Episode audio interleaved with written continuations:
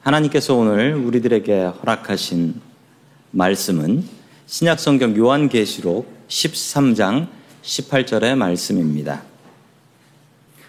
지혜가 여기 있으니 총명한 자는 그 짐승의 수를 세어보라. 이것은 사람의 수니 그 수는 666이니라. 아멘. 자, 오늘은 666은 무엇인가 좀 섬찟한 제목인데요. 이 제목을 가지고 하나님의 말씀을 증거하겠습니다. 초대교회 성도들이 사용했던 암호들이 많이 있다라고 말씀을 드렸고 그 요한계시록에는 그 암호들이 있다라고 말씀을 드렸죠. 그런데 그 암호들 중에 지금도 사용하는 암호가 있습니다. 성도님들이 아시는 건데요. 초대교회 교인들이 사용했던 암호 중에 지금 화면에 나오는 익투스라는 암호입니다. 익투스라는 암호. 저게 암호예요. 성도님들이 차 같은 데 보면 스티커를 이렇게 물고기 그림 있는 게 있지요. 그 로마의 박해가 심각했을 때 그때 기독교인이라고 밝힐 수가 없고 교회 다니세요? 이렇게 물어볼 수도 없었기 때문에 그 당시에는 이 교회 다니는 사람들이 자신이 교회 다닌다 그리고 다른 사람이 교회 다니는지 알아보기 위해서 이 땅에다가 좀 물고기 그림을 그렸습니다.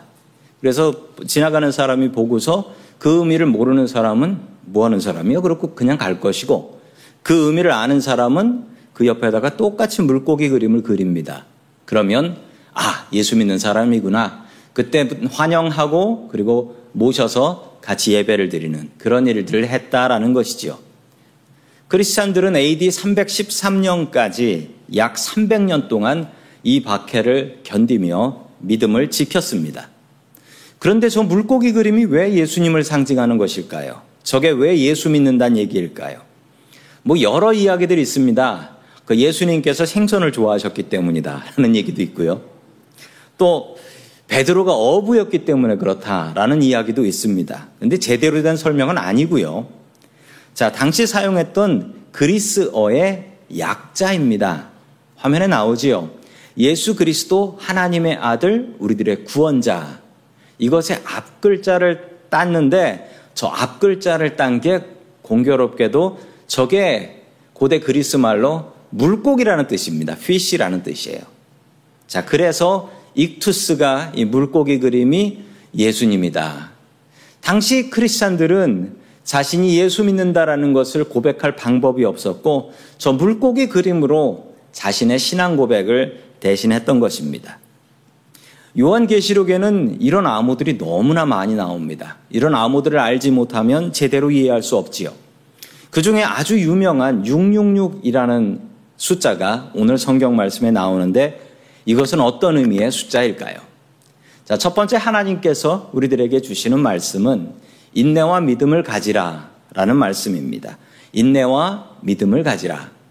자, 우리 요한계시록 13장 1절의 말씀을 우리 같이 읽습니다. 시작. 내가 보니 바다에서 한 짐승이 나오는데 뿔이 열이요 머리가 일곱이라 그 뿔에는 열 왕관이 있고 그 머리에는 신성 모독하는 이름들이 있더라. 아멘. 바다에서 어떤 짐승이 나왔답니다. 그런데 그 짐승의 모습이 어떻다고 합니까? 머리에 뿔이 10개라는 거예요. 그리고 머리는 7개랍니다. 아니, 도대체 계산이 안 나와요. 머리가 7개인데 뿔이 어떻게 10개예요? 그럼 몇 개씩 나눠서 뿔이 있어야 되는 건가요?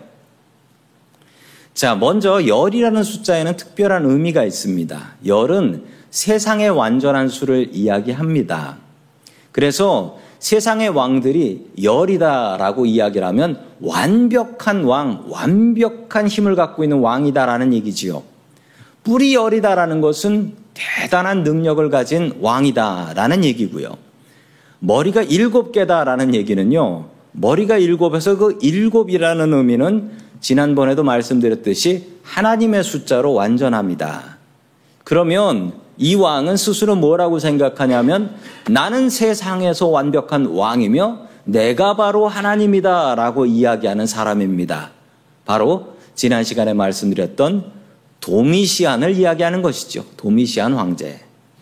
자, 계속해서 요한계시록 13장 5절의 말씀을 같이 봅니다. 시작. 또 짐승이 과장되고 신성 모독을 말하는 입을 받고 또 42달 동안 일할 권세를 받으니라. 아멘.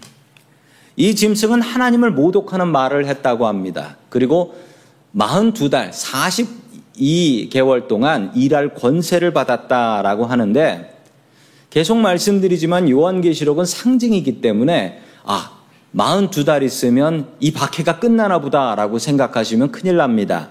왜냐하면 이 요한계시록은 AD 60, 96년경에 기록이 되었는데 이 박해는 AD 313년까지 계속되니까요.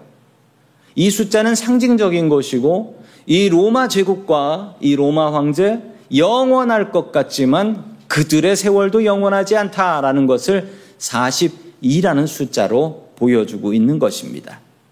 그런데 이 도대체 이 짐승은 무엇일까요? 자, 요한계시록 13장 12절의 말씀을 같이 봅니다. 시작. 이 짐승, 첫째 짐승이 가진 모든 권세를 그 첫째 짐승을 대신하여 행사하였습니다. 이 짐승은 땅과 땅 위에 사는 모든 사람들로 하여금 치명상에서 나음을 받은 그 첫째 짐승에게 절하였습니다. 아멘. 참 어려운 이야기들이죠. 자, 세 번역 성경의 번역이 조금 더 정확해서 제가 세 번역을 가져왔는데요. 첫 번째 짐승과 두 번째 짐승이 구별되어 있기 때문입니다. 첫 번째 짐승이 12절에 나오고 15절에 두 번째 짐승이 나와요. 이것을 이해하기 위해서는 기독교 박해의 역사를 조금 아셔야 합니다. 기독교를 최초로 박해했던 사람이 누구였냐면 성도님들도 잘 아시는 네로 황제였습니다. 그는 로마의 다섯 번째 황제였습니다. 게다가 그는 폭군이었죠. 로마 황제 때, 아, 네로 황제 때 로마에 큰 불이 났습니다. 그 불이 난 원인에 대해서는 뭐 감론을박이 있어요. 잘 모릅니다. 그런데 이것을 기독교인들이 저지른 짓이라고 뒤집어 씌운 사람이 바로 네로 황제였습니다. 그리고 기독교인들을 잡아서 죽이기 시작했죠. 사도 바울도 이때 붙잡힙니다. 그리고 베드로도 이때 붙잡혀서 순교를 당하게 되지요. 전설에 의하면 로마 시내가 불타기 시작하고 네로 황제가 기독교인들을 잡아서 죽이기 시작하자 베드로는 도망을 갑니다. 로마 시내를 빠져나가는 순간 길에서 갑자기 낯익은 얼굴 하나를 만나게 되어 바로 꿈에도 그렸던 예수님이었습니다. 그때의 모습을 상상해서 그린 그림이 화면에 나옵니다. 그리고 베드로가 예수님께 이렇게 물었습니다. 퀴리어스 도미네. 주님, 지금 어디로 가십니까? 라고 물어보자 그 예수님께서는 이렇게 말씀하셨답니다. 십자가를 다시 지러 로마 시내로 내가 들어간다. 그 얘기를 듣고 베드로는 그 자리에 앉아서 한참을 울었답니다. 교인들이 잡혀가서 죽어가고 있고 교회가 무너지는데 지금 내 목숨 살겠다고 도망가는 자신의 모습을 회개하며 웁니다. 그리고 방향을 바꿔서 다시 로마로 들어가 로마군에게 자수를 했고 그리고 십자가에 못 박혀 죽어가는 순간 이렇게 부탁을 합니다. 내가 감히 우리 주님과 똑같은 십자가를 지고 죽을 수는 없습니다. 제 십자가는 거꾸로 박아 주십시오. 그래서 베드로는 거꾸로 박힌 십자가에서 순교를 했다라고 합니다. 잔인하게 기독교인들을 박해했던 첫 번째 황제는 네로였습니다. 그가 바로 첫 번째 짐승이었다라고 요한계시록은 기록을 하는 것이지요. 그리고 두 번째 박해는 이로부터 30년 뒤인 도미시안 황제 때 벌어졌습니다. 도미시안 황제는 두 번째 짐승이었던 것이지요. 그런데 당시 이 박해를 당하는 기독교인들은 네로에 대한 충격이 너무나 컸기 때문에 도미시안이 똑같이 네로처럼 박해하는 것을 보면서 성도들은 이렇게 얘기했습니다. 저 도미시안은 분명히 죽은 네로가 다시 살아온 것이 분명하다. 그렇게 얘기했어요. 자, 아까 읽었던 12절의 말씀 뒤쪽을 보면 치명상에서 나음을 입은 그 첫 번째 짐승이라고 하는데 당시 크리스찬들 초대교회 교인들은 이 도미시안을 무엇이라고 생각했냐면 네로가 그때 죽은 것이 아니고 치명상을 입었다가 살아나 가지고 똑같이 저렇게 우리를 박해하는 것이다라고 생각을 했습니다. 그래서 요한계시록에는 치명상에서 나음을 입은 그 첫 번째 짐승, 그에게 절을 하게 했다. 그게 바로 도미시안이었다라는 것이지요. 이 박해, 엄청난 박해인데 이 박해를 이길 수 있는 힘은 무엇이었을까요?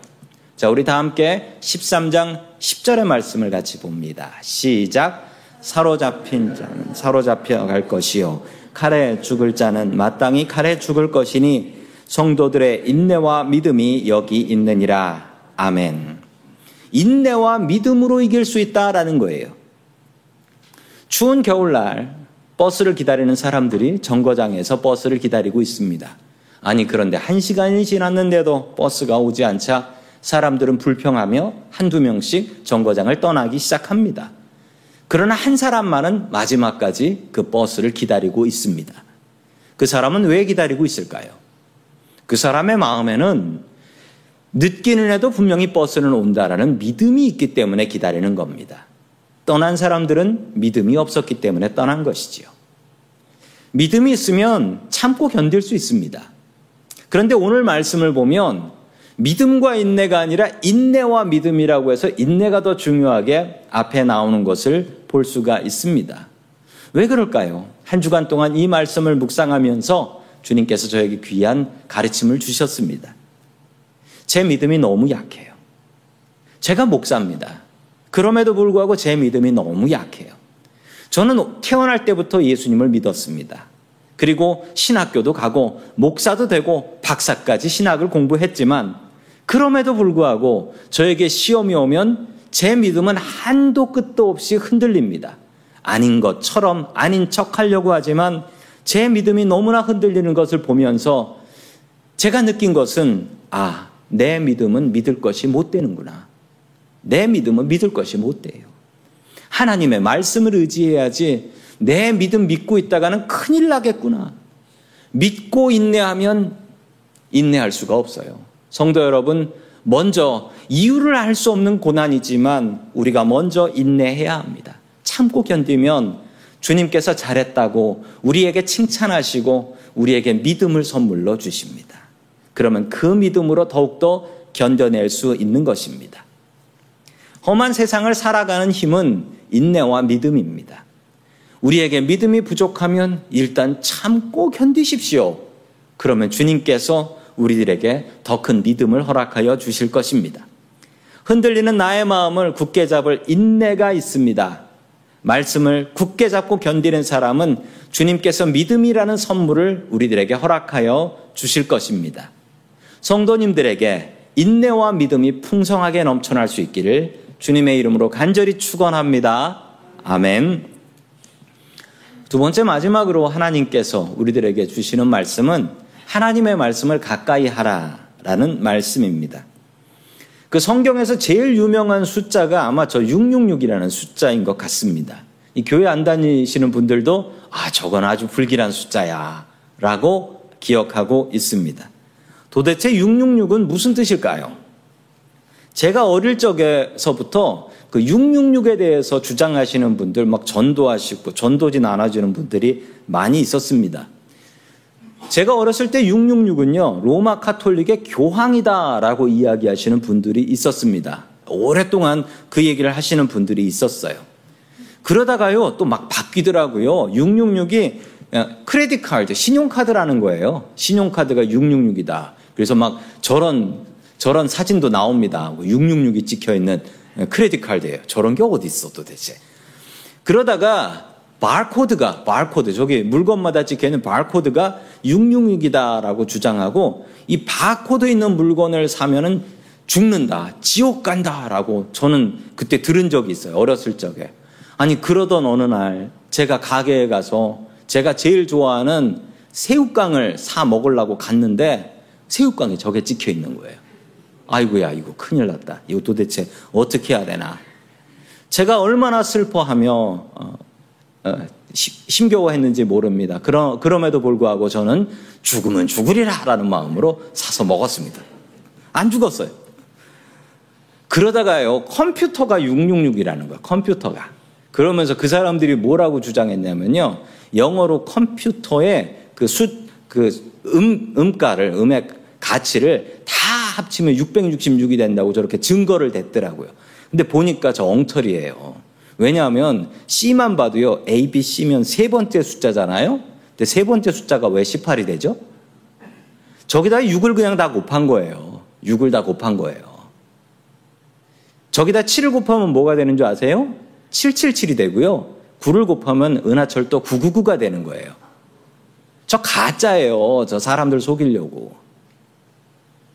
요즘 유행하는 666이 있습니다. 요즘 유행하는 666은 very chip이라는 게 또 유행을 하더라고요. 그 사람이나 동물 몸에다가 박는 칩이래요. 메모리 칩인데 그거로 막 거래를 하고 막 그거 받으면 지옥 간다는 거예요. 실제로 동물들한테 이 베리 칩이라는 것을 박는 경우가 있습니다. 왜냐하면 이 동물들이 길을 잃어버려도 주인을 못 찾으니까 거기다 정보를 넣거나 동물도 뭐 당뇨가 있고 이런 동물들이 있어요. 그러면 얘가 말을 못 하잖아요. 그러니까 거기다가 정보를 넣어서 어떻게든 살리겠다는 겁니다. 그 얼마 전에도 이 동네에서 베리칩 받으면 지옥 간다라고 주장하던 목사님이 계셨는데 예, 지금은 한국 가고 안 계세요.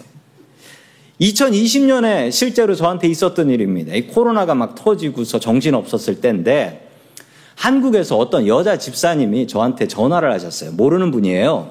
전화가 왔는데 그분이 이제 전화를 하셔서 이 아들이 대학 졸업하고 직장 취직해서 여기 살고 있대. 샌프란시스코에 사는데 지금 연락도 잘 안 되고 그 아이가 건강이 좋지 않다는 거예요. 그러니까 제 연락처를 줄 테니까 제가 가서 그 청년을 좀 만나서 상담해주고 도와달라라는 부탁이었습니다. 실제로 제가 교회에 있으면 그런 전화 많이 오고 제가 도울 수 있는 부분은 분명히 돕습니다. 그런데 중요한 게 있는데 본인이 연락하지 않으면은 제가 직접 가, 면 문도 안 열어줘요. 그래서 제가 그분에게 얘기했습니다. 아들 상황이 좋지 않으니까 제가 같이 갈 테니까 어머니가 빨리 미국에 들어오시는 게 좋겠습니다. 라고 말씀드리니까 그분이 미국에 못 들어온다는 거예요. 왜 못 들어오냐 물어봤더니만 제가 백신을 안 맞아서 미국에 못 가요. 백신을 맞으면 지옥 가기 때문에 제가 백신을 못 맞아요. 아들이 아무리 힘들어도 저는 백신은 못 맞겠습니다. 라는 거예요. 아, 실제로 한국에 그렇게 얘기하는 사람들이 있다는 거예요. 코로나 백신은 성경이 말하는 666이니까 이거 받으면 지옥 간다라는 거예요. 아이, 기가 막히네요. 저한테 그 바코드 있는 물건 사면은 지옥 간다라고 하신 분들, 예. 지금 바코드, QR코드 있는 물건 세일하는 거 잘 받아서 잘 먹고 잘 삽니다. 그리고 신용카드 쓰면 지옥 간다고 하신 분들, 교회에서 헌금으로 신용카드 받고 잘 먹고 잘 살더라고요.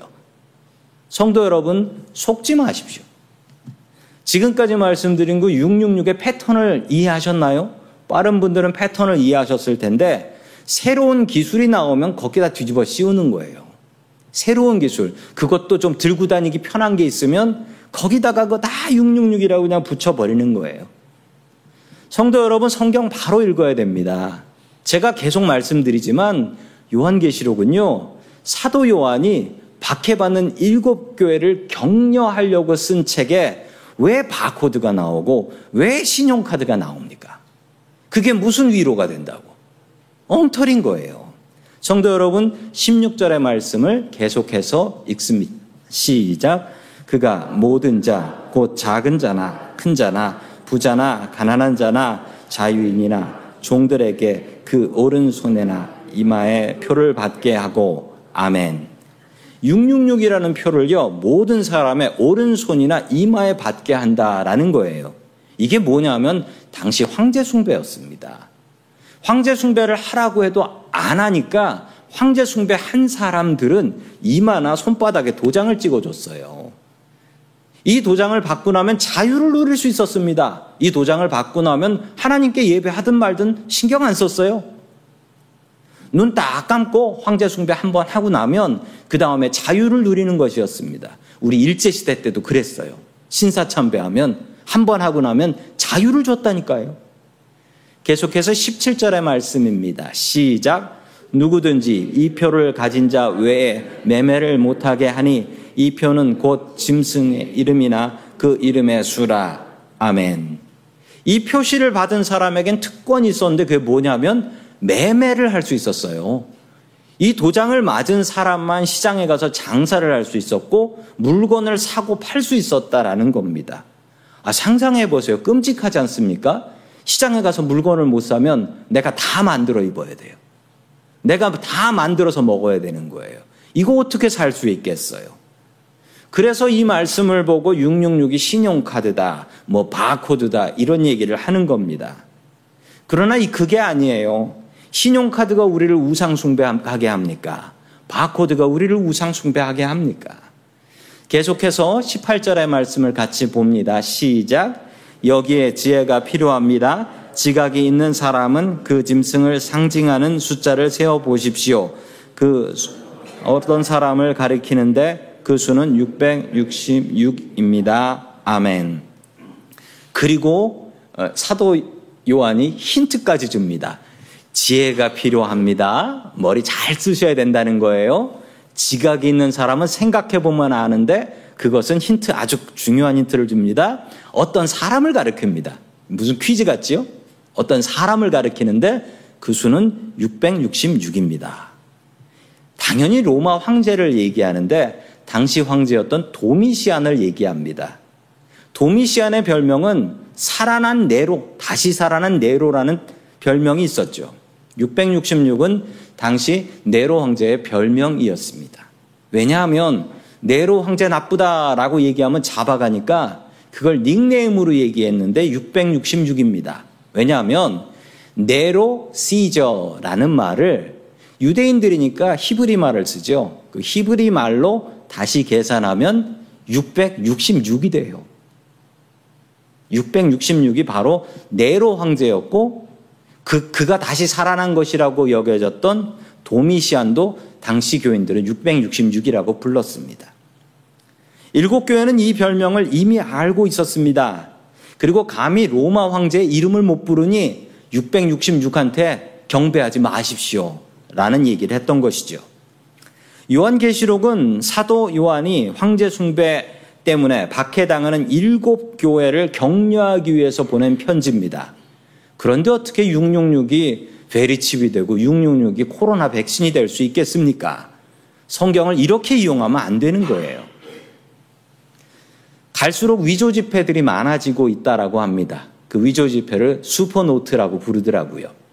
위조 지폐를 감별하는 전문가들이 있는데 그 전문가들이 하는 훈련은 요즘 새로 나온 위조 지폐가 어떤 게 있나라는 걸 보는 게 아니고 그 사람들은 매일매일 진짜 지폐를 만지고 보고 느낀다라고 합니다.